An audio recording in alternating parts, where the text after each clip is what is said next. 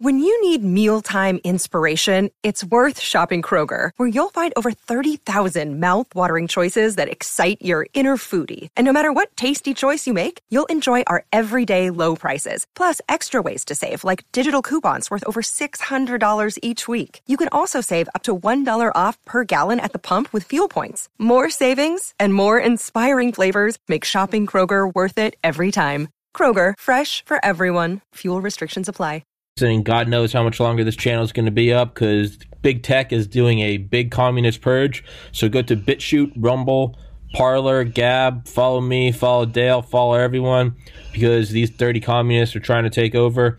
And uh, rumor is is that they are giving strikes for anything talking about January 6th. And um, I'm going to draw my line in the sand right from the get go. I'm not going to take anything down. Um, so I'll probably be banned but my logic is is 14 days to flatten the curve, and look where we are now. It's never going to stop. So yeah, so if my channel goes away, go to BitChute or Rumble or Gab or Parler, and uh, yeah. But Dale Comstock back in the fucking saddle. Doctor Delta Force Dale Comstock, PhD, black belt of the sixth degree. Doodah doodah doodah. We're talking about his book American Badass, which will be linked in the description and sticky in the top comment. We did chapter one last week, and now we are on chapter two. This whole podcast series is just American, the American Badass Chronicles, Volume One. This is Volume Two, and enough of my dumbass talking. Dale, take it away. Yeah, thanks for having me on, man, and for everybody listening out there. Uh, we've done chapter one before. Um, actually, chapter one was a couple of chapters out of the book. Um, this one, we'll call it chapter two, but it actually starts at around chapter five in the book. So I'm, I'm packing a lot of stuff in there. And I'm not reading the chapters, um, I'm just going to tell the story. So, a um, couple things, yeah. Uh, you know, we're living in some crazy times. And, uh, you know, Tom's right. You know, we're, there's a, uh, there's a movement away for me, especially, and I know Tom to get away from some of these uh, the liberal platforms like uh, Facebook and and uh, YouTube. Uh, you'll you'll find me on Parler now, and I'm on Rumble, and uh, I'm just trying to migrate from all the the, the, the craziness, and hopefully, uh, you know, those don't get shut down either. But um, anyways, I got a story to tell, and if my book's called American Badass, and I won't go into my background or how did I come up with the name um, things like that. You can hear all that in the, in the first uh, the first episode that we did in chapter one. But essentially, um, the book that I'm going to be talking about today, the chapters within the book, is called American Badass, and the the the titles are misleading. In fact, not only is the title misleading, the, the front cover is misleading. Right? It's got an American flag. It's got me there with no shirt on, big chain around my neck. You know, I'm all I'm all yoked and stuff with no shirt on. Um, it says American badass. You know, and probably first glance, most people will walk by and go, "What is that about? Like a prisoner? You know, a guy in a penitentiary, yeah, yeah, you know, whatever, yeah, right?" And it's not right. And uh, I'm hoping the girls check it out. Go, oh, look at naked guy and pick it up. But no, um, it's American Badass is really about being um, what I call, you know, laughingly a good ass, right? Being a good guy, good patriot, uh, good father, uh, good citizen, trying to do all the right things, right? That's American Badass, and uh, it's not about how tough you are. Um, how many people you can you know you can beat up or kill or things like that, right? It's it's that doesn't make you a badass, right? That just makes you a dumbass. Um, my my mind, a badass is a person that uh, tries to exemplify the right thing. You know, what is the right thing? I know that's all relative, especially today. you know, what we thought was right is now wrong, and yeah. what is wrong is now right. It's like, yeah. ooh, everything's upside down, right? Yeah. So you you figured out for yourself what you know what that means. But um, I'm just going to share with you some of my my history, some of my stories. Um, I use my stories to motivate and inspire people to uh, be better versions of themselves. So today, what I want to talk about is called Babies and Bullies and the Patriarchs. And uh, what is Babies and Bullies? Basically, it's my my story growing up. So you get a little bit of background information on uh, how did I get to where I am today, 57 years later. And it's even amazing that I got this far at 57 years. I should have been dead like a long time ago. Um, but uh, I'm like a I was talking to uh, um, Arlene Tur. She's a, an actress and a good friend of mine years ago, and uh, I was telling her about something that happened to me that I almost I was almost killed, and a couple things. And then she's like, "Oh my God, you're like a you're like a cat with nine lives." And I was like, "No, I'm like a litter of kittens," you know, because you know, seriously though, yeah, you know, uh, I've been just so lucky, and I'm thinking, you know, somebody's is saving me for something down yeah. the road, you yeah. know, and. Because if you listen to chapter one, you'll hear the story in there about uh, again how I, um, you know, again, you know, dodged, you know, dodged fate, you know, on a on a unfortunately on a on a on a TV set, but. Uh, here I am. So I was born in 1963. I did. I am 57 years old, come up on uh, 58, but I sure as heck don't feel like it. I don't think I look like it. In fact, most people think I'm about 40. Um, and uh, I don't feel it. You know, I don't have any. You know, I've had a lot of injuries, but uh, I don't have the aches and pains to go with it or anything. I, I feel like you know a 25 year old kid. I really yeah. do. I, am in great shape. I feel good. Um, you know, I don't wake up in the morning and go, oh, my back, oh, yeah. my knee. None of that stuff's happening to me, right? And so, and there's a reason for all that. Now I'll talk about that later as well. Um, I was born in 1963. I was born in Fort Lewis, Washington. My father was in the Army for 20 years. He was stationed up there, and uh, I was born in Madigan, uh, Madigan Hospital up there, Army Hospital. And uh, my mother's German. My father met my mom in Germany um, when he went over there on his first tour. And, uh, you know, he was 20, I believe, at the time. He met my mom, she was 17. And then uh, right after that, I showed up. So um, I spent most of my childhood and teenage years growing up in Germany. And in large part, I was raised by my family, my German family over there as well. Um, so having said all that, uh, you know, growing up, you know, was, you know, growing up in the military culture was uh, very unique and, uh, you know, a very good experience, actually. Um, all I knew growing up as a baby onward till the age of, you know, almost 18 was military life. I lived on military, you know, uh, facilities, quarters. Um, I went to school with other military kids. I, I hung around other military kids. And, uh, and we all kind of had the same uh, the same way of thinking, the same types of disciplines that uh, was you know basically um, you know pass you know basically you know, that we learned from our fathers mm-hmm. and our mothers, you know. And uh, so, and then I remember when I got out, my dad retired the Army. Uh, he actually retired from Fort Huachuca, Arizona. And he got a job up in San Francisco in the Bay Area um, at a company called, I think it was called Rantron Systems. My father was a communicator, right? And uh, worked with communications and radios. And we moved up there. And I got to tell you, it was a culture shock for me.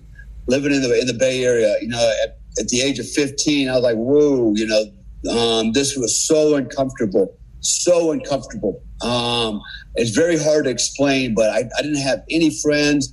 I was I was almost like a recluse. I had a hard time making friends. I just felt so out of my element, you know.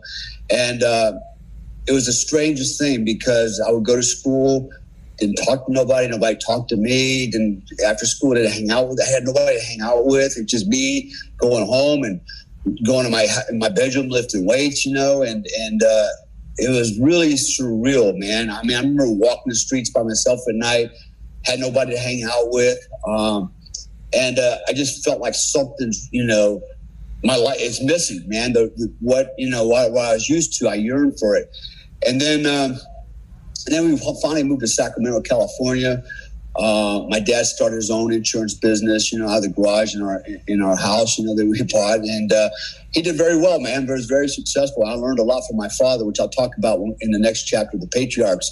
Um, but anyways, um, so that came. It came a point where, um, you know, I realized I got to, you know, when I get out of high school, what am I going to do? You know, I didn't want to go to college. My dad wanted me to go to college. Nobody in my family on either side had ever been to college. In fact, my dad had 11th grade education. My mom had a ninth grade education.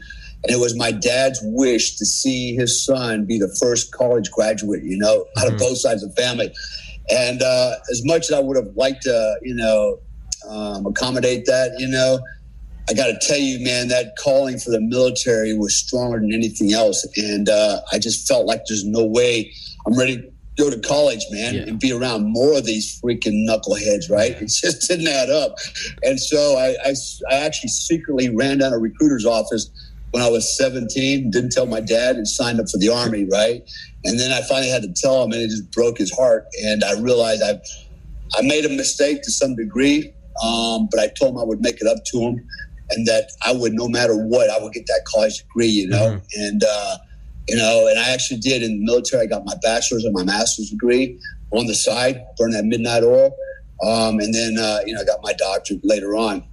Um, So, anyways, a little bit about my childhood, man. What kind of, you know, when I look at the kids today, they're, you know, I'm not saying all kids, right? So there's some good kids out there, right? Good teenagers. It just depends on the homes they come from. But I got to say, man, what I've seen generally, the, the, kids of today are not like the kids of yesterday, you know, mm-hmm. at least not in my time growing up. Um, growing up in Germany, you know, we were, we lived in a close knit, you know, military community. Um, and I remember, you know, I, what I remember the most growing up was, you know, all the friends that we had, you know, and we knew we were only going to be friends for two or three years yeah. until our fathers rotated out of the country yeah. and moved on, right? Um, it was like we're all got three years, man. You know, Make new guy shows up, you know, and you know it's like we're all on a clock, man. Yeah. And uh, we made the most of it. And what I really remember the most, though, and I enjoyed the most, was we would play football every day, especially in the wintertime. And it's cold in Germany, right? September, October, November, December, January, February, man, it starts getting cold and rainy and snowy and muddy. And we would go in the backyard. We had this big fields behind our, our, our uh, we lived in these apartments, right? These three, four story apartments. And uh, after school, we'd go out there. And, and I remember our fathers would get issued um, cleats, mm-hmm. army, these cleats, these rubber cleats. They look like Converse with cleats on the bottom, right? And, my, and I got these PT uniforms, that, you know, which was kind of cool. And our dads would, you know, give us our their cleats, you know, and and uh, it was great for playing in the mud, right? So we had rubber cleats, and and we'd go out there and and just get muddy as shit, you know, playing football. And the whole, all the kids from the neighborhood, and the girls would be out there playing, you know. And uh, we would play and play for hours into the darkness, you know. And then I remember, you know, the moms would would open up the windows and look out the apartment windows and start yelling. My mom always, Dale Holland, Dale Holland, you know, that man, get your ass home. It's time for dinner, right? Like, oh, okay, mom, five more minutes, mom, you know, and and, uh, and and we would just play and play and play, you know, and, and even in the summertime, you know, we would, uh, you know, sports was a big, big part of growing up, man, and uh, you know, we did all the things that uh, you know, chasing girls, dude. You know, man, we, you know, dude, we chase girls all the time. You know, I was always hanging out at some girl's house, you know, and uh, you know, playing sports, and you know, the boys hanging out, and just, you know, boys were boys and girls were girls, man. We just had a great time growing up. Um, I remember playing army all the time growing up too. You know, that was the other thing that was cool is our fathers all got issued TA50, right, which is military gear, helmets, load bearing equipment, all the stuff they needed, field gear, right? They all had got it issued because it was Germany. It was during the Cold War. Our fathers were often in the field, um, you know, on maneuvers. And uh, of course, they needed all the equipment. But when they weren't using it, it was stored at home. And uh, of course, me and my friends, we loved that, right? Because we would wear all our dad's gear, right? Our helmet, their helmets and load bearing gear, you know, and and uh, we'd go out with freaking rubber band guns and stuff, you know, and, and uh, we'd play army, man. We, we had some Fuck great yeah. wars, you know, around the neighborhood, you know, and got pretty sophisticated. I remember we used to make uh, mortars uh, out of cans. Back then, the Coke cans were not uh, aluminum like they are today. They were like steel cans, right? They were really sturdy. And uh, what you do is you cut the bottoms out and then uh, you tape them all together right? So you make a tube, and then the last the last one, uh, last can at the bottom, you don't cut the bottom out of that, but about an inch up, um, you just kind of put a little hole in it with, uh, um, you know, whatever, just punch a hole in it, and you fill that up with rubbing alcohol, right? And then what you do is you take a tennis ball, you drop it down the top, and then you light the bottom, and you had a mortar. This thing would fly three, four, five hundred meters, man, depending on how long the tube was, right? And so we would we would build mortars and stuff like that, you know. And and uh, man, I just had a blast, you know. It just every day, you know, and, and uh, that was my life growing up, you know. Even uh, we moved to Georgia, Fort Gordon, Georgia, and uh, we'd play in the woods. We'd build underground bunkers, you know, um, you know, and then just did, you know, just did cool army stuff, man, you know, and, and, uh, you know, girls were part of it, you know, um, you know, and then, you know, I remember the other thing was, you know, when I got into my teenage years, you know, girls became more important. You know, the hormones started kicking in, and fighting was like, you know, that was just part of freaking growing up, man. Yeah. You know, um, you got bullied, you fought back. If you got bullied and fight back, you got beat up, right? Yeah. And uh, you know, and and you don't go home and cry to mommy and daddy, you know. And I can remember. So this is what I really appreciate about my dad. You know, um, let's talk about bullying a little bit. So, um, I was a runt, man. I was a little kid. All right. Actually, my mom and dad were both five foot five, I believe. Um, so I was, my parents were munchkins, man. And I don't know how I ended up almost six feet tall. You know, my dad weighed like, you know, when he was really wet, 160 pounds, you know, and I'm like at the heaviest 226 pounds.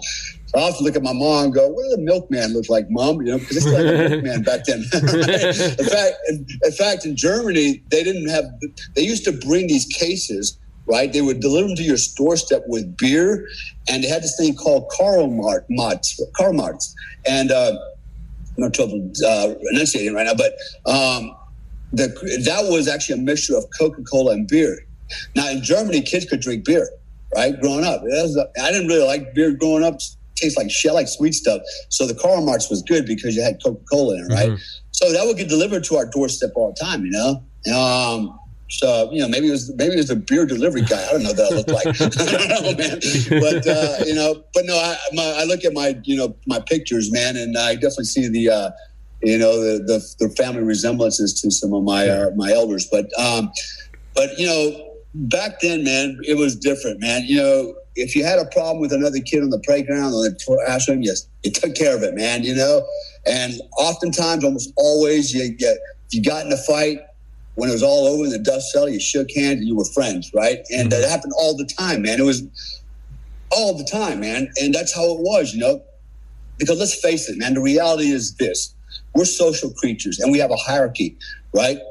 you're gonna have the dominant. You're gonna have the not so dominant. You're gonna have the you know subordinate, right? It's just it's just like any other social, um, you know, social groups. You know, whether it's chimpanzees or horses or or you know a wolf pack or a, a lion pride, whatever it is, man. It's the same thing, right? There's a hierarchy, um, and it's it has it's evolutionary. Why, man? It's because you know it has to do with propagating and perpetuating the species, you know, and so let the strongest breed well, we're no different that. And regardless of what your religious beliefs are, um, it's, you know, you can't deny it, man. It's always been that way. And so, you know, growing up, you know, problems were solved, you know, with fists, man, mm-hmm. you know, and so I remember there were times, man, I got, I was always getting bullied because I was a little runt, man, but I always fought back. I was a tough little son of a bitch. I didn't lose no fights, man. Um, I would, I would freaking, I was hell on wheels because both my mom and dad had really bad tempers. Yeah. My mom was like super aggressive. She was like the German, like really like the stereotypical yeah. German freaking woman, man. You know, oh my God, man. and, uh, you know, didn't take no shit. My dad was really the cooler and calmer of the two um, but if you lit his fuse, dude, he'd go off, right? Mm-hmm. Even if he was a little dude, he got he lost his shit. Um, and so, and he was very protective of me and my sister and my family, and so and so was my mom.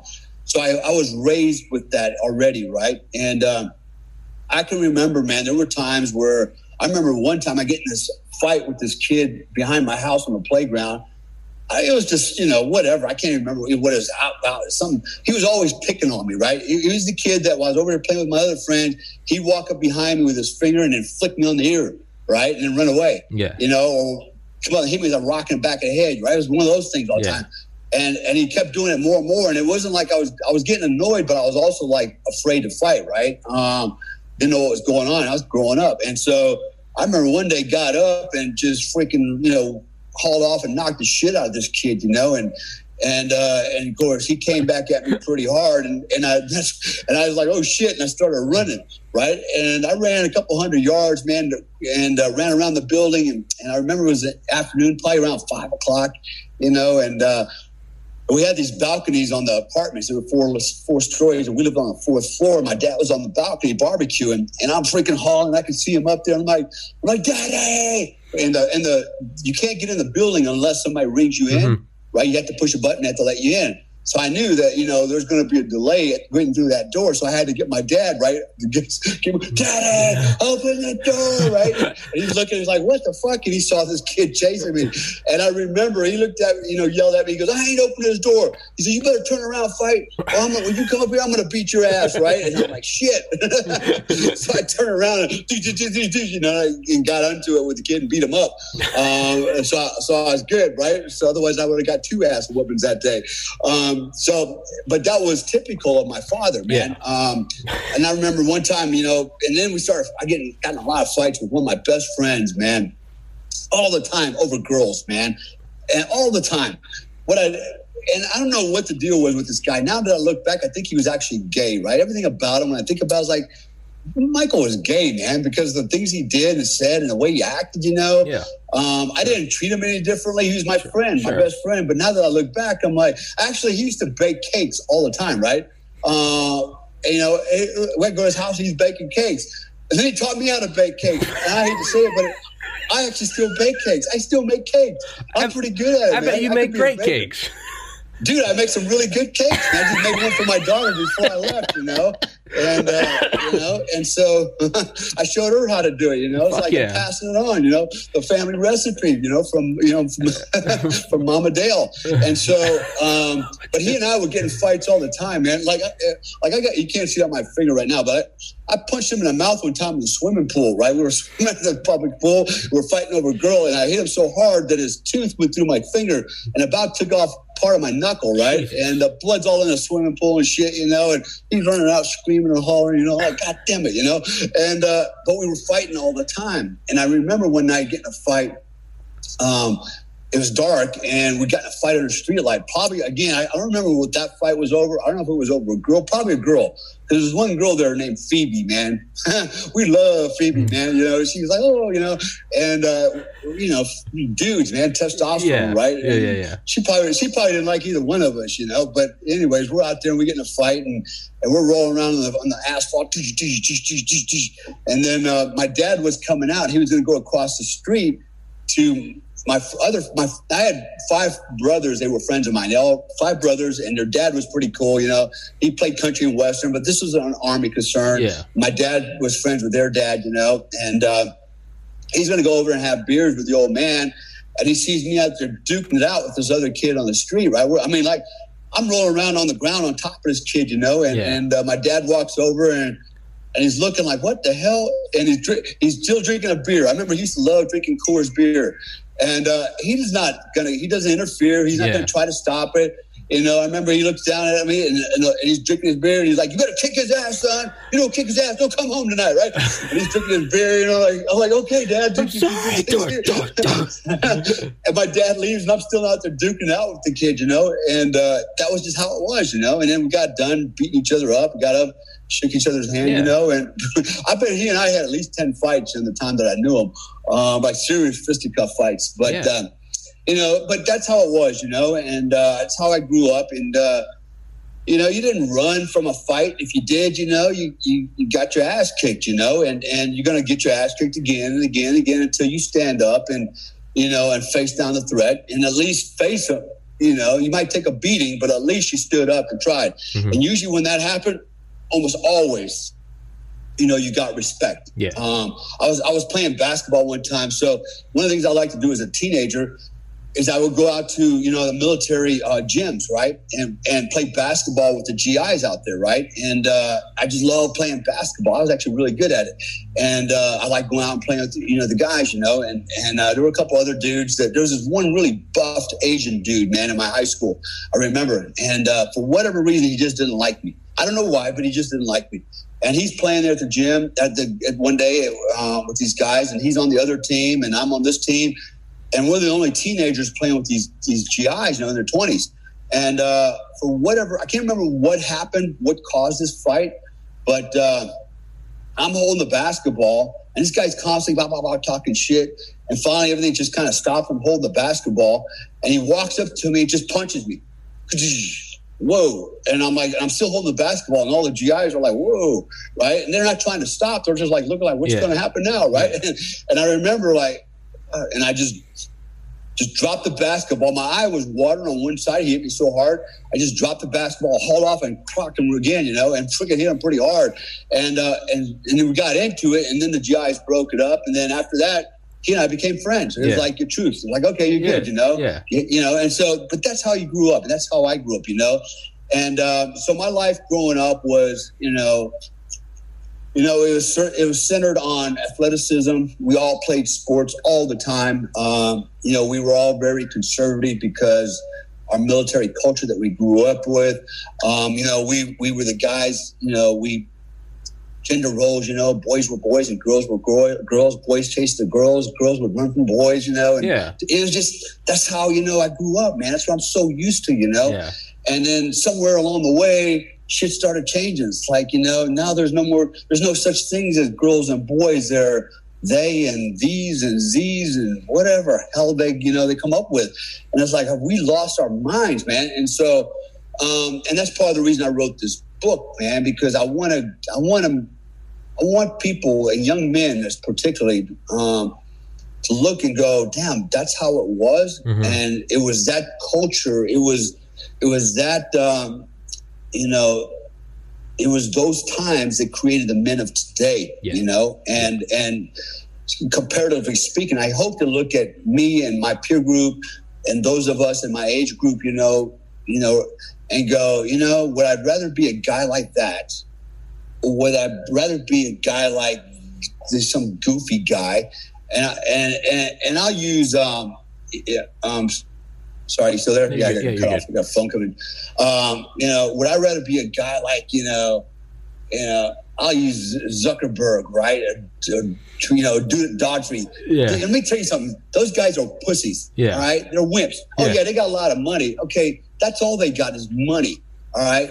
That's all they got. They are not men. They're not even close to men. All right. They're geeks. all right. And so a lot of people want to be like that all because they got money. Let me tell you something. I work around people with money, big money.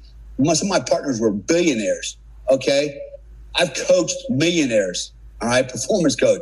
And I can tell you just because you have a lot of money doesn't mean you have a good life. In fact, your bank, your, your problems are proportional to your bank account, right? Yeah. Uh, the more money you make, the more issues Yeah. you got. More money, more Um, problems. Yeah, and, and, and they have no life. They have no life, man. I've been uh, I've been with these guys. I watched them. You know, they have these big fancy yachts. They go out there for about two hours. Go, yeah, okay, that was kind of cool. Now what are we gonna do? Shit, I don't know. You Yeah. know, it's like boring. Yeah. you bought a boat and it sucks, Yeah, right? yeah. For two hours, right? And oh, what chicks? Oh yeah, you can get a bunch of girls for your money, but I can get a bunch of girls too, and I don't need money Yeah. right? And so you know, win-win. Um, but anyways, you know, so I, I did. The, I'm saying all this because you know, and maybe maybe I'm a dying breed, man. Maybe I'm a dinosaur. Maybe nobody wants to be like me. Sure. A lot of people don't, man. Right? When you when you look at what's going on today, you know. Um, you know, people talk about toxic masculinity. Well, I'm that toxic guy, apparently. You know, and uh, and I'm I'm not what they want around. But uh, I can tell you, I'm the kind of guy they need around. Um, because in America and in the West, we might have a bunch of you know androgynous males. Now that might be the that might be the end thing, you know. We want these guys are effeminate, you know, and no threat to everybody and the women, blah blah blah. But I could tell you, in the rest of the world, they're not buying into that. Their men are becoming men. They're becoming Yeah. more manlier. Yeah. They're starting to look at our culture in the past and go, man, that's what we need to be like. And they're and they're finally getting to that level. Um, you know, you go to Afghanistan, Af- Africa, you know, the Middle East, um, Asia, Southeast Asia. Man, you got 10 year old boys running around AK 47 shooting people in the face and not even losing any sleep over it, man. Um, you know, and so our enemies are getting stronger and we're getting weaker. Yeah. And, and don't and, and let me tell you something, man. Well, you know, we, we need you know computer geeks, electronics, you know, and we're you know technologically we'll win the next war, we'll be more superior. Uh, no, because you know what? Every battle comes down to the guy on the battlefield with a weapon. At the end of the day, it comes down to that guy. Okay, your technology is not going to win every war because at the end of the day, you still got to take out that dude with a gun and a bad attitude Yeah. and uh, and so and, and we don't have we're starting to lose that man um, we're starting to lose that and we're losing even more because now we're going well we need to have women in in our special operations you know because it needs to be you know we need to be all inclusive man let me tell you something um, you're going to get a lot more people killed. Don't even me going down that road right now. But anyways, um, so in ways that's kind of my my growing up, my childhood, right? It's kind of you know it was a rough and tumble type thing. Um, I looked up my to this day my favorite actor is Clint Eastwood, even though he's an actor. Um, in my mind, he just you know. Um, you know, he really epitomized what I thought a real man was like, you know, yeah. John Wayne and that's like that's who I want to be like, you know. Yeah. And my dad, in a lot of ways, was like Clint Eastwood. Actually, reminded me of him a little bit. Um, so that takes me into the next part called the patriarchs, right? And the patriarchs are the men that um, influenced me the most growing up. And it's important that we have that. I think you know we look at a lot of families today, and you know there's no father in the household, right? And uh, divorce rates are through the roof. Um, you know, some families, particularly minority families, what is it, like 70% don't have a father figure in the house.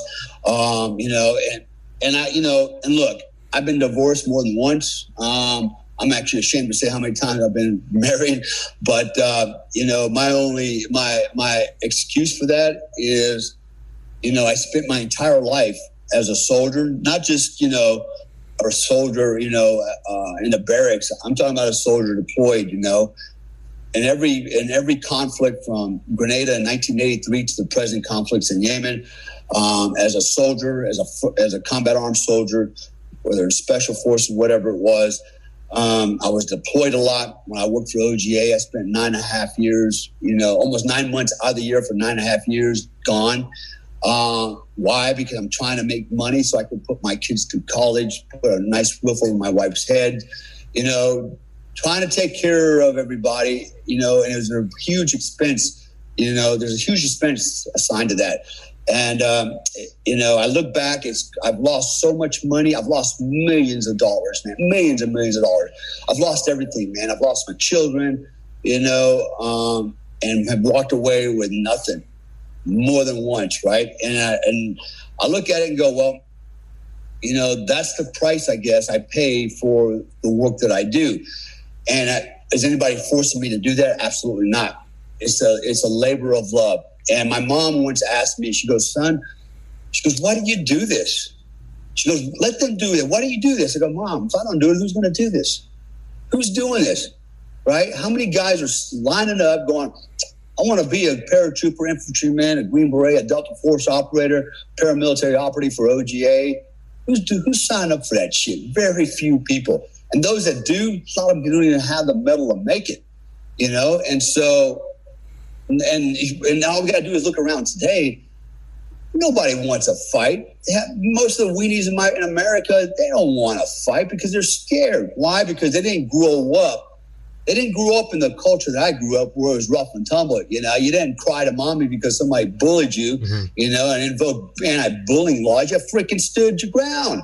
You know, my mom and dad, they, they didn't, you know, they didn't come to my aid. They're like, get your ass out there and fight. Yeah. You know, if you don't fight, take your ass whooping. Yeah. You know, um, that's how it is, right? And so, but today we want to coddle everybody, coddle our kids, and, and now we, you know, we've got a generation that, uh, you know, nothing solves, you know, violence doesn't solve anything. They come with all kinds of excuses. Why not to be a man? Why not to be a warrior? Why not to be, you know, strong? You know, they come with all kinds of reasons why they need to be effeminate, you know, and androgynous and wear skinny jeans and not have muscle, you know, and have a, you know, the little man bun bullshit going on, right? So, um, yeah, I said it, man bun bullshit. Ponytails, right? Nah, I'm not gonna knock them for that, man. You know, but anyways, yeah, yeah. Um, it's a different, you know, it's a totally different mindset and a different culture. Um, so, you know, I, I, owe a lot to my parents, my father, uh, my German grandfather, my German uncles, and there's actually two Americans I'm going to talk about towards the end that I've had had a huge effect on my life. Right? Um, there's actually six men total in my life that I feel like have had a lot of influence on on me, my profession, um, you know, my ethics, and all those, and created the guy that I am today. Right? Give me that give me that courage, gave me that the confidence to be, you know, better than better than I was yesterday. Yeah. Um, so my dad, a little bit about my dad. D- Dale, Dale, I'm gonna go run. And, I'm gonna go run and piss real quick. I need you to monologue for 30 seconds. Tell me where. To, tell them where to buy American Badass. okay, where do you buy American Badass? Well, actually, you can buy my book on uh, Amazon.com. It's um, that's the only place it's available. And so, the reason I'm doing this this podcast with Tommy, um, you know, is to talk about each one of my chapters in my book, and it kind of gives you, you know, basically the the gist of the stories that are in the book. You know, the book's written a little differently. Uh, it is written in my own words, and it goes a little bit more detail. But uh, um, people ask me all the time, you know, for an audio version of it because I don't have time to read. Honestly, the book can be read in about four hours. If you just sit down, you can read it in about four hours. It's, it's an easy read. I didn't make it too thick intentionally because um, I was told by my management team, um, who's authored many books, that uh, most people will only read about 30% of a book and then they'll put it down, regardless how good it is, right? And uh, so I wanted to make it you know, not so lengthy that you could actually read the whole thing and get something out of it. In fact, if you look at some of the podcasts out there, um, look how long, look at the attention span most people have, anyways. It's not very long. An hour podcast, most people will watch it for 15, 20 minutes, right? The book is no different. So I try to keep it condensed, uh, you know, so that you can get the most out of it. And as I said before, it's not about, the book's really not about me as much as it's about you. That's what I tell people all the time, right? There's a lot in it that you'll learn about yourself or at least make you think about things about yourself. Um, so going back to my father, um, as I said, you know, he joined the army when he was 17. Um, he lived out in uh, near uh, Bishop, California. It's on the east side, uh, or yeah, east side of the, the, Sierra Nevada mountains, kind of like on the base of the mountains towards the desert. Mm-hmm. and he lived a very poor, austere life. You know, my my grandfather drove a snowplow in the winter just to make ends meet. Um, they had they were very poor, and so my you know, my dad joined the army when he was 17, right out of 11th grade, and uh, off he went. He met my mom. My mom was, you know, she's German. She had a ninth grade education. Um, her only training was to be a seamstress, sewing, and uh, and that's what happened, right? And then mm-hmm. they, you know, I can remember. Well, my my mom tells me all the time that uh, at that time, her family didn't want her, her to marry my father because, you know, they called him an Ami right? American, right? And uh, that was like, you know, you can't marry Americans, you know, and they're scum of the earth, you know, that type of thing. So there was a lot of resentment and dislike for them, but, uh, you know, just like racism and anything else. But, you know, it worked out. And then they all ended up loving my father. And, you know, and it, it was a great time growing up with my family over there, you know, um, really cool. And so I learned a lot, you know, from my father. My father had a lot of integrity. Um, he always, looked out for me and my sister. He didn't beat us. I'm, not going to lie and say he never beat us. He beat the shit out of me a few times, but I had it coming. Yeah. Um, because you know I was a rambunctious, third, you know, kid, teenager at times, and and uh, I did some stupid stuff, and I, I deserved it. And uh, I don't remember my sister ever getting spanked, but uh, I sure do. And anyways, uh, but I'm okay with that, right? It didn't it didn't mess me up, yeah. and uh, didn't psychologically affect me. Uh, at least I don't know about. And um, maybe my experts, my ex-wives will disagree, but yeah. uh, no, I've never, you know, I've never become a, which is kind of ironic, right? I've never become like a violent person. I've never struck my wives. Mm-hmm. I don't even spank my own kids. Um, and I'll put a spanking on the bad guys. You know, I was a fighter. I got, as you mentioned earlier, I got, you know, six degree black belts, first degree black belts, a professional fighter, a professional soldier. And uh, I put the smack down on a lot of dudes, you know, and, uh, but I've never harmed my family. I've never you know, I've never, I'm like the family dog that's not allowed to bite the family, right? You can bite the uh, tutors, but you don't bite the family. And that's kind of how I've always been, right? Yeah. So kind of sheepdog, I guess. Um, but anyway, so my dad taught me a lot, especially about integrity, about honesty. He was a good man. He was a really good man. My dad was a guy that uh, helped everybody. He never, you know, never met a stranger. In fact, when he died, um, sadly, you know, eight, nine years ago now, um, man, time flies. He, uh, my mom told me a story that none of us knew, and the only reason she found out about it was a nurse told my mother what happened. My father, um, he had a client, a very old lady, and uh, finally the, the, family put this woman in a nursing home, and because um, they wanted to take care of her, you know, and so they put her in a nursing home, and she had nobody. Nobody came to visit her. Nothing. Nobody came was there for her. Her family. Nobody was there for her. And my dad would go by there once a week and go visit her and just sit down with her and shoot the shit and bring her, you know, treats and stuff, whatever she wanted, you know. And and uh, he would became basically her son for many years. And uh, he never told anybody ever. My mom didn't know. I didn't know. it was like a secret, not because he was hiding something. He just felt like he didn't need to tell anybody. It's mm-hmm. like he's just doing this. It was selfless, doing the right thing. Yeah. And, uh, and after he died is when we found out about. it. I was like, wow. And I, I got to tell you, man, that that really had an impact on me. I was like, man, that is that is probably the coolest thing that I, I can say about my dad. You know? Yeah. And uh, and it was after his death. It's the one thing that's really inspired me to be a better man. It's like you know, I want to be like that, my dad. You know, and I want to do things and not tell people about it. You know, and yeah, help yeah, people, right? And so. Um, so even in death, my dad taught me a great lesson, you know, that I will carry with me for until I die.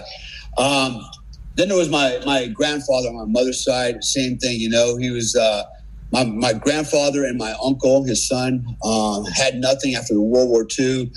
You know, there was nothing left, man, of their lives, you know. And uh, they, you know, I remember the stories they used to tell me about the, the Americans coming through the village, you know, and uh, you know, Americans would come through the homes and they'd go into my grandfather's house and uh, my he had a cellar with wine and they'd go downstairs and they'd take all the wine and they'd pop the cork and they made my father take a grandfather take a drink out and make sure it wasn't poison. And then they would drink all the wine up, you know, and you had the way there, you know, party in my grandfather's house, you know, my mom and my, you know, my, my grandma. And, uh, you know, and, and uh, you know, there were a lot of stories, you know, during that era growing up that, you know, was really interesting. Um, and then, um, you know, I learned a lot from my mom about, you know, being resilient. And she's a tough, she's a tough old lady, man. Um, even to this day, she's a tough old lady. And, uh, and so those were my, you know, my dad was my, my real role model because he was my father. And I looked up to my father that I needed a man, sure. um, you know, a male figure, you know. And so there was a lot of things that, uh, he could have done more for me but what he did for me was enough. My grandfather did a lot for me. He also mentored me in a lot of ways. My grandfather and I would take long walks together.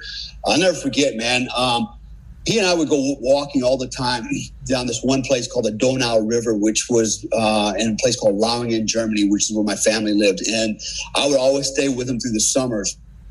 And uh, and he would always want to go. That was kind of a pastime with Germans is going for a walk, right? Spazieren is what they call it, spazieren. And uh, especially on Sundays after dinner uh, or lunch, you know, we have a big lunch. We go for a walk as a family, right?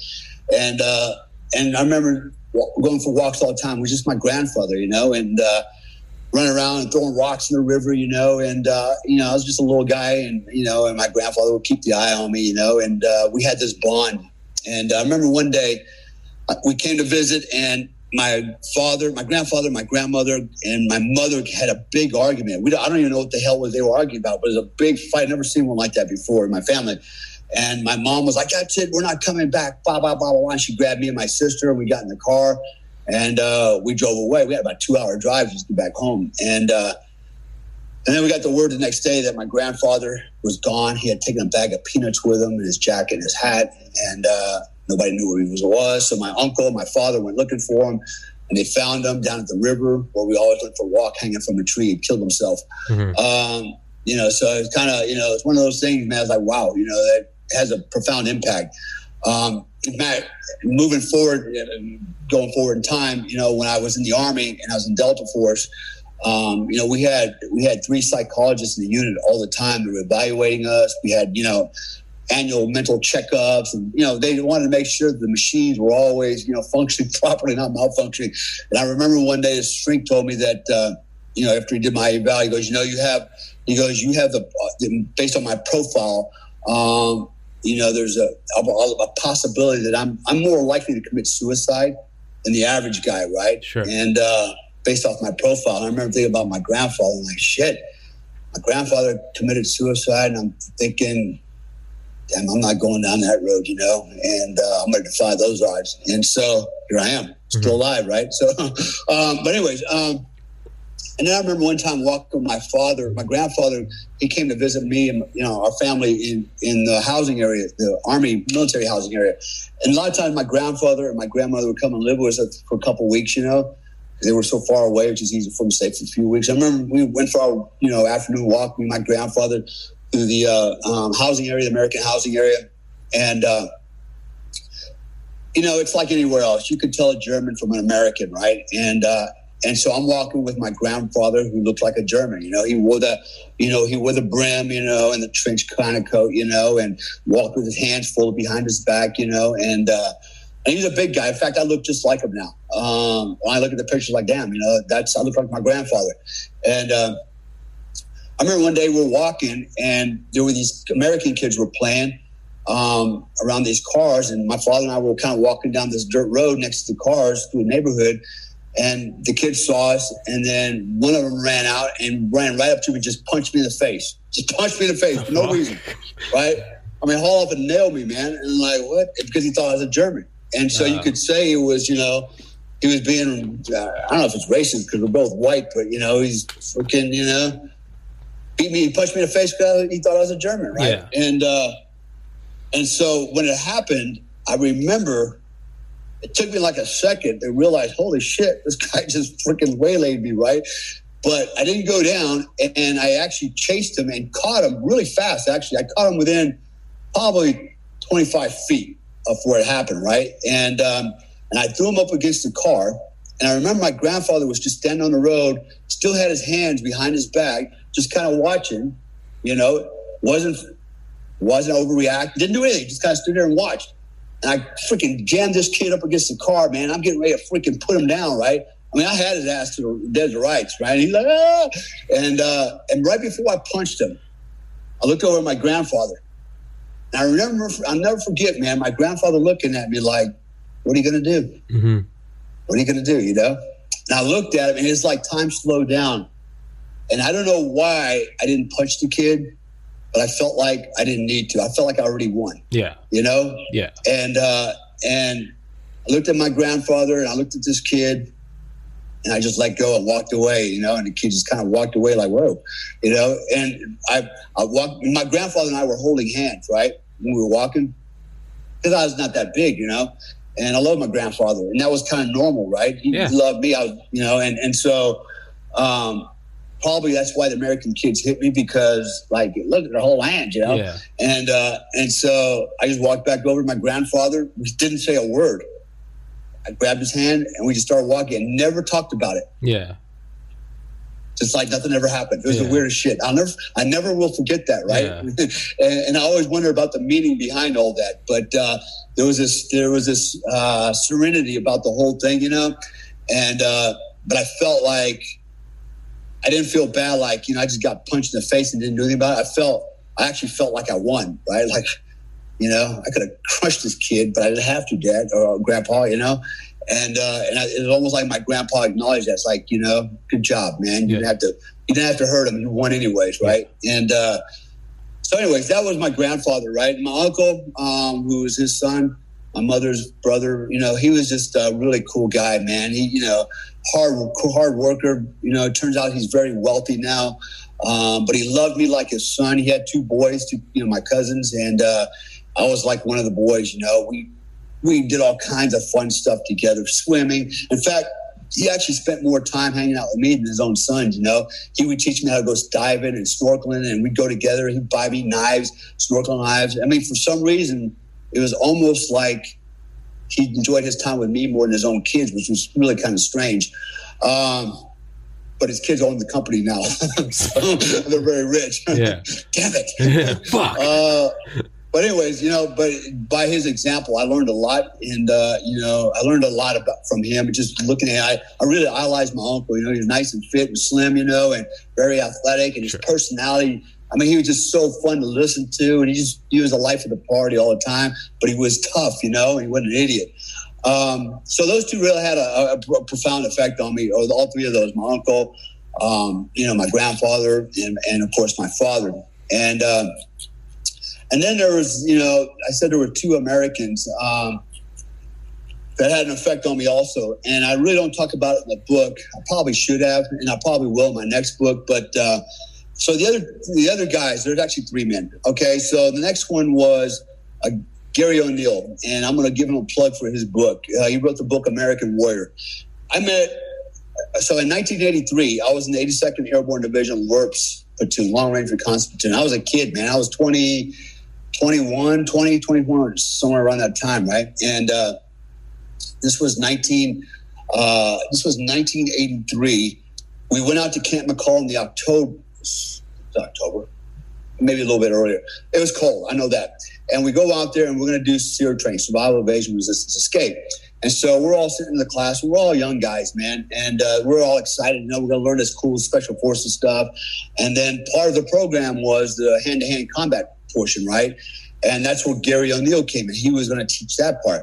And so I remember in the morning we walked outside, really cold, man. You know, like 6 a.m. And there was, you know, there's they call it the bear pit, right? It had sandbags all around, and a big circle inside it was sawdust, but the sawdust was real hard because it was you know frost on it you know? Mm-hmm. so um, we would go out there and we stood in the big circle you know? We had our green patrol caps on and and our og 107s you know? And and uh, so gary O'Neal came out and he had dark hair and just a tough guy. And he starts doing this demonstration. He's basically talking to us about um, you know mind our mindset you know how it mindset is everything and what i learned about gary was he's a he's a really um, a storied you know, heroic Vietnam veteran. Um, he was in the LRPs in Vietnam, um, survived, I believe, like 77 close ambushes. Um, you know, he's got some amazing stories. Um, he won, I believe, he won the Silver Star when he was 15.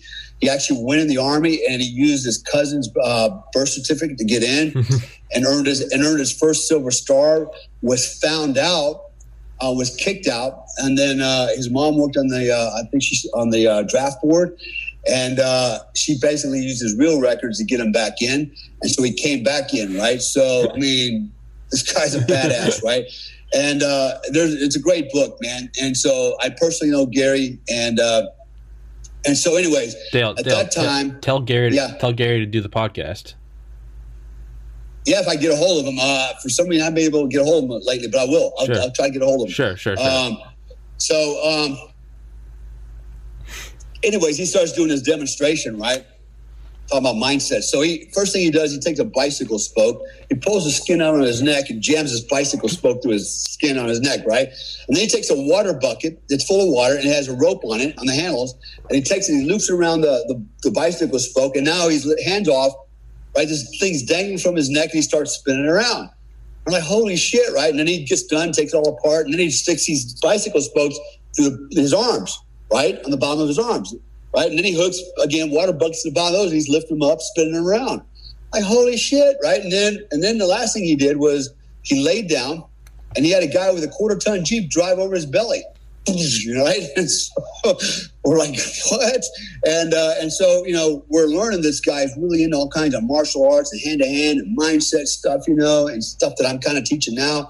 And uh, and I was like, wow, we were all like really impressed, right? And so it was from that point on, I realized at that moment that who is that was my military mentor. That's who I wanted to model myself after. I want to be that kind of guy, man. Yeah. That kind of soldier, right? This guy was Rambo, you know, times ten, man, and uh, and he really, I really did in a lot of ways try to model my mindset to be like him. I wanted to be a warrior like this guy. You know, I, I read his, his, his story, um, you know, in, in, Vietnam and everything he did. You know, he's Sioux Indian.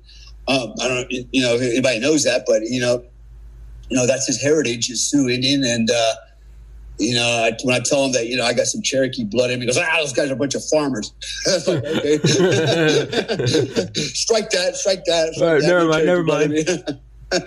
but, uh, uh, but anyways, um, you know, so uh, you know, I've followed him over the years, and you know, the guy's just, you know, I mean, he just got some crazy stories, even as a as a bouncer, and you know, and he's just an awesome dude, man, awesome guy. In fact, there's a you go on Google or YouTube, you can see there's an interview with me and him on on YouTube, Gary O'Neal, um, and then. Um, the other guy that uh, was one of my mentors a guy named Jim Smoky West. He was also a Green Beret, uh, not a Vietnam vet, but he'd been around for a while. And again, this guy, um, this guy's a was a, and he still is a modern day Wyatt Earp with his hands, man. You just cannot beat this dude. This guy's a machine, man. Uh, a scary dude, and I can go on all day about his exploits and the fights that he's been in, and it just it's like wow. I mean, he's had his nose cut off with beer bottles. He's been shot, stabbed. You know, um, he's just a train wreck. But this guy's like just he's like a machine. He's like a robot, yeah. man. He's like a cyborg, man. And anyways, uh, long story short, I went to him because my son at the time was four years old and he loved Ninja Turtles, right? And he goes, Dad, I want to, you know, I want to be karate guy, blah, blah, blah, blah. And so I said, okay, you know, if you're going to start this, you have to finish it. You know what that means? You're like, no, I got to mean you got to get a black belt, right? You okay with that? Yeah, Dad, are you? Okay. And I had to look around and I, w- I took him to a school that, you know, like the YMCA, you know, and, and that was nothing more than a daycare. I wasn't happy. And I called a friend of mine. I said, hey, dude, I said, Bart, man, I said, uh, he told me about this other guy that has a martial arts school He's pretty badass. Who is that guy? And he told me, he goes, ah, it's Jim Smoky West, man. Here's his address. He's training right now. Go over to this place. I literally grabbed my kid up out of the YMCA in his karate uniform. And I said, come on. This is bullshit. We're going to go somewhere else. And I took him over there. And when I walked in, I see all these little kids out on the floor, right, with these big wiffle ball bats and foam on. And they're beating the shit out of each other, right? It's just it's just chaos, man. And they're having a fun punching and kicking and stuff. And I, I introduced myself to Jim, and he's like, "Yeah, man." He tells my son, "Hey, you want to go play?" He's like, "Yeah." And he runs out there, and they're just duking it out, fighting, you know, Fuck and yeah. the fuck out of each other. And I go, "Yeah, that's what I'm talking about. You know, get it on." You know? And uh, and so that's how it started. And then uh, my kid really liked it, you know. And it was organized, but you know, he he Jim had a way of doing, it, you know, bringing out that warrior spirit in these kids.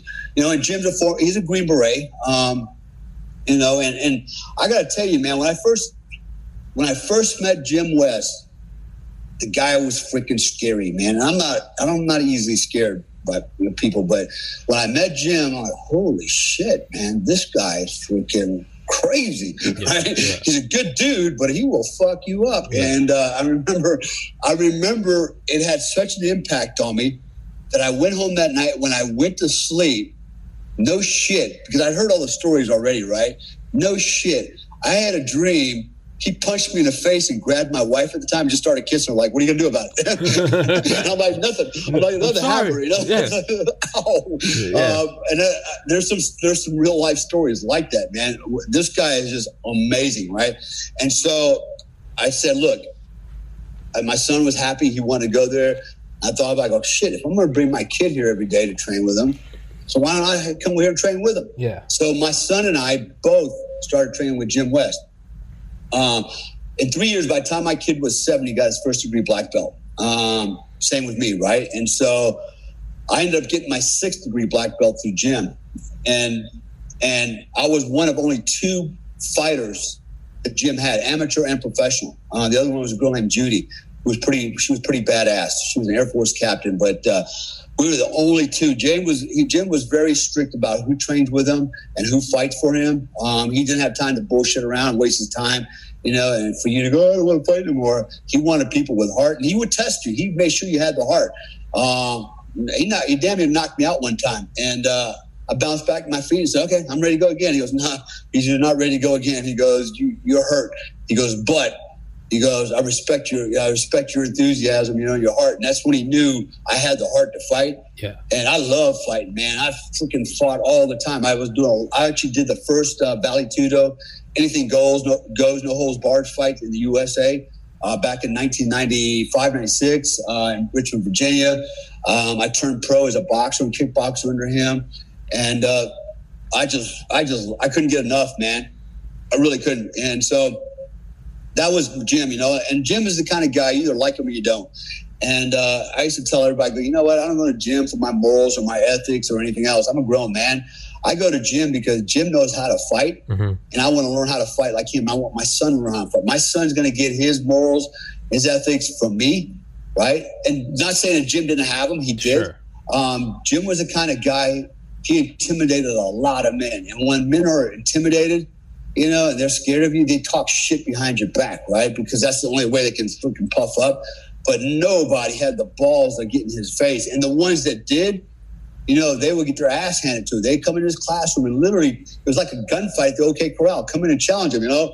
My kung fu's better than your kung Yeah, fu, you yeah, know. I want to, yeah. I want to fight, you Yeah, know. You know, yeah. and, and he'd be like, okay, you know, Take the fight shit out over me. I. I can tell you some amazing stories about Jim. I'll, I'll save that for another podcast. In fact, we're gonna have Jim on the podcast. You got to hear the Fuck stories, yes, man. please do. Um, this guy's a, a machine, man. And to this day, he's still a machine. Please He's do. What late sixties? Dale, please get him to come on, please. Yeah, I, I, I will have him on there, man. Maybe, yeah, I will get him on there. Um, remind me to do that. So he was my other mentor, right? So Um, I learned he, you know, I learned how to fight through him. I learned about mindset through him, and uh, man, the guy is just phenomenal, man. He trained with uh, Jim Lewis, um, Bill Wallace. He trained with a lot of the uh, um, with a lot of the greats coming up, man. Well, so and, I'm, uh, I'm, writing down, I'm writing down his name, so I remember to text you after this.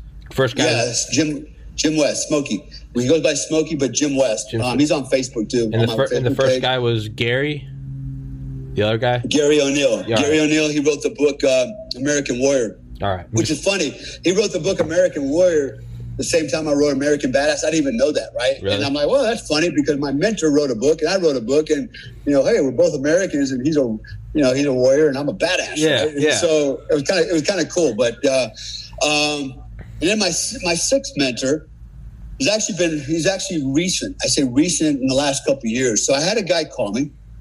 Um, I can say his name, I think. His name's David Fabricius, and he was on my Facebook page and been on it for a while. I didn't know that, really didn't know anything about him. And, uh, and one day he calls me and says, Hey, I'd like to talk to you about your, you know, your performance coaching, you know, training. And uh, so we got talking. I told him what I do, what it's all about, you know, and, and uh, he listened quietly, you know, and, and, uh, and then I went on to tell him at the end, I said, you know, you know, I, I, did a kind of a comparison. I go, look, man, I co- and I do. I've coached. I've coached everybody. I've coached, you name it, photographers, policemen, millionaires, um, people with no money. You know, all walks, teachers, all walks of life. Man, I've coached a lot of different people, different professions, right? Men, women, young and old. And I was telling that, and I, I was telling about, you know, even very rich people. I said, man, you know, I have one guy flies me literally around the world um, you know, to come and coach him because, you know, over something like, you know, he got the wrong goddamn boat lift. He ordered a boat lift for 2000 bucks and got the wrong one. And he feels like he got Jude out of it. It just, it didn't, he just couldn't cope with that. I'm like, really? These are rich people problems, right? Yeah. So, yeah. Um, and he would fly me around the world to come and say, hey, it's okay. Yeah. It's okay. You know, we'll get you another one, right? So, yeah. Um, oh my God. Um, and so we were laughing, right? And, uh, then I get done with him, and he's like, he's commences to tell me that he, at one point he was one of the in the top one percent income earners in the world. Oh shit, you know. And, and he, then I then I learned he's like an international coach that's coached, you know, Fortune, you know, 250 companies around the world. Um, you know, he does a lot of stuff. He's lived in over 140 countries. You know, he's he, you know he hung out with the Dalai Lama. You know, he was hunting with the Zulus on the you know wherever. Man, I mean, guy's been everywhere, right? Done everything, and. uh and he's very well spoken. Um, he came to the United States from South Africa. He was a, a, Green Beret, a special forces guy in South Africa. He came to the U.S. on a special, what do you call it, special talent and uh, knowledge visa, right? Just because the guy was just amazing, right? He came over to the U.S. and uh, actually lived on the street, right? actually was homeless, and then uh, one day broke the code and uh, did very well. Became very uh, very famous, very wealthy, I guess, and um, he's been doing a lot of lot of coaching. So I'm like, well, what are you co- what are you calling me for? Right? And he was like, well, he goes, any coach worth his salt is always going to try to learn more, right? And you're going to reach out to other coaches to learn, right? Because you can always better yourself. I thought, yeah, that's pretty respectable. You're right, and uh, I appreciate you, you know, considering me. And uh, so that led to me coaching him, um, and then that led to um, him inviting me to seminars with him and also providing coachings and trainings and things like that. And uh, what I find really cool is he always refers to me as coach in front of everybody. I'm like, man, you know, I'm looking up Fuck this yeah. guy. He's calling me coach, you Fuck know, yeah. and uh, he's, you know, he's he's done really good things for me, and uh, he's been very gracious. And uh, but but the reason he's one of my mentors is because he's so knowledgeable on marketing, um, on business, on investing, um, on the psyche of it all. And, uh, you know, just his style and his charisma and, and his presentation and, and, how he performs, man. I mean, he looks like a TV evangelist to some degree, mm-hmm. but he's, he's, in his 60s, but man, he's a ladies' man. I mean, he's James Bond, you know? And so, um, and I'm like, wow, this guy's pretty yeah. damn amazing. We know, you know, we, we, we have our, you know, he's got his, I got mine. We're sure we are both unique in our way, you know. But I looked at him, go, okay, I could I could definitely learn something from this guy, you know. And and we become very good friends. And uh, I love the guy, man. He's great. His name's David Fabricius. Um, Anybody want to look him up? He's, you know, highly recommend him to you as well. But uh, so, and I looked at him one day, actually a year ago. Um, we did a, a, seminar with about a speaking engagement with about 7,000 attendees in Las Vegas. And uh, when it was all over, I looked at him. I said, man, you know, I had five mentors in my life, and uh, now I got six. You know, and you're okay. one of them. You've t- you've taught me something about another dimension that I really didn't know, um, and wasn't really quite aware of until you. I heard you speak, and I saw you do it.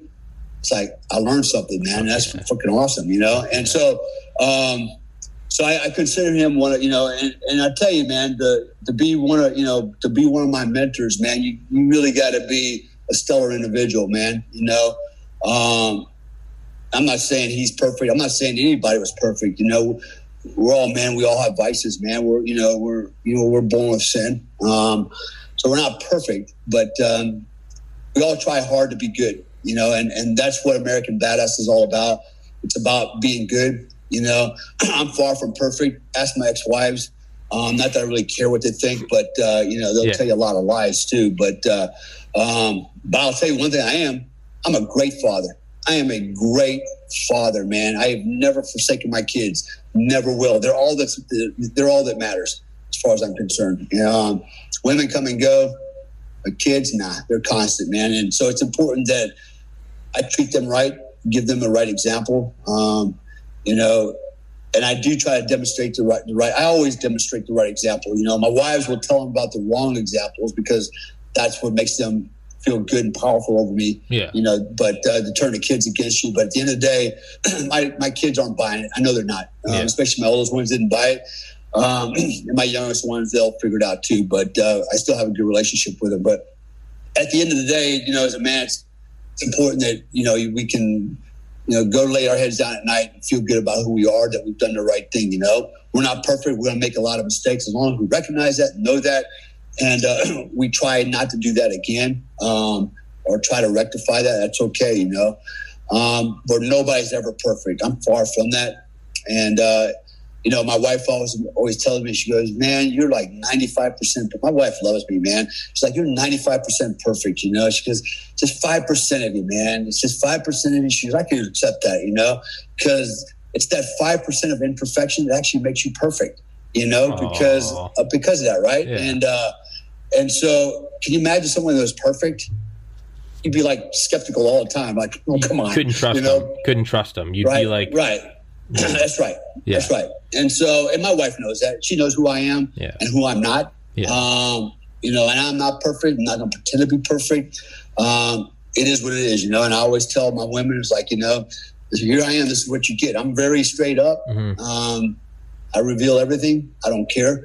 Um, you judge me if you want. If you don't like it, that's fine. Um, but anyways, you know, it's all about being true, being being yourself, and uh, you know that's uh, that's what this is all about. That's what my stories are all about. Hopefully, uh, you know, there's something that uh, some takeaways for people there that think about, you know, and uh, particularly guys that maybe never had a father figure, um, or maybe had a father figure that was just bad, you know, and uh, you know, at least now, you know, no matter what you do in life. And, and I'll, I'll end it with this.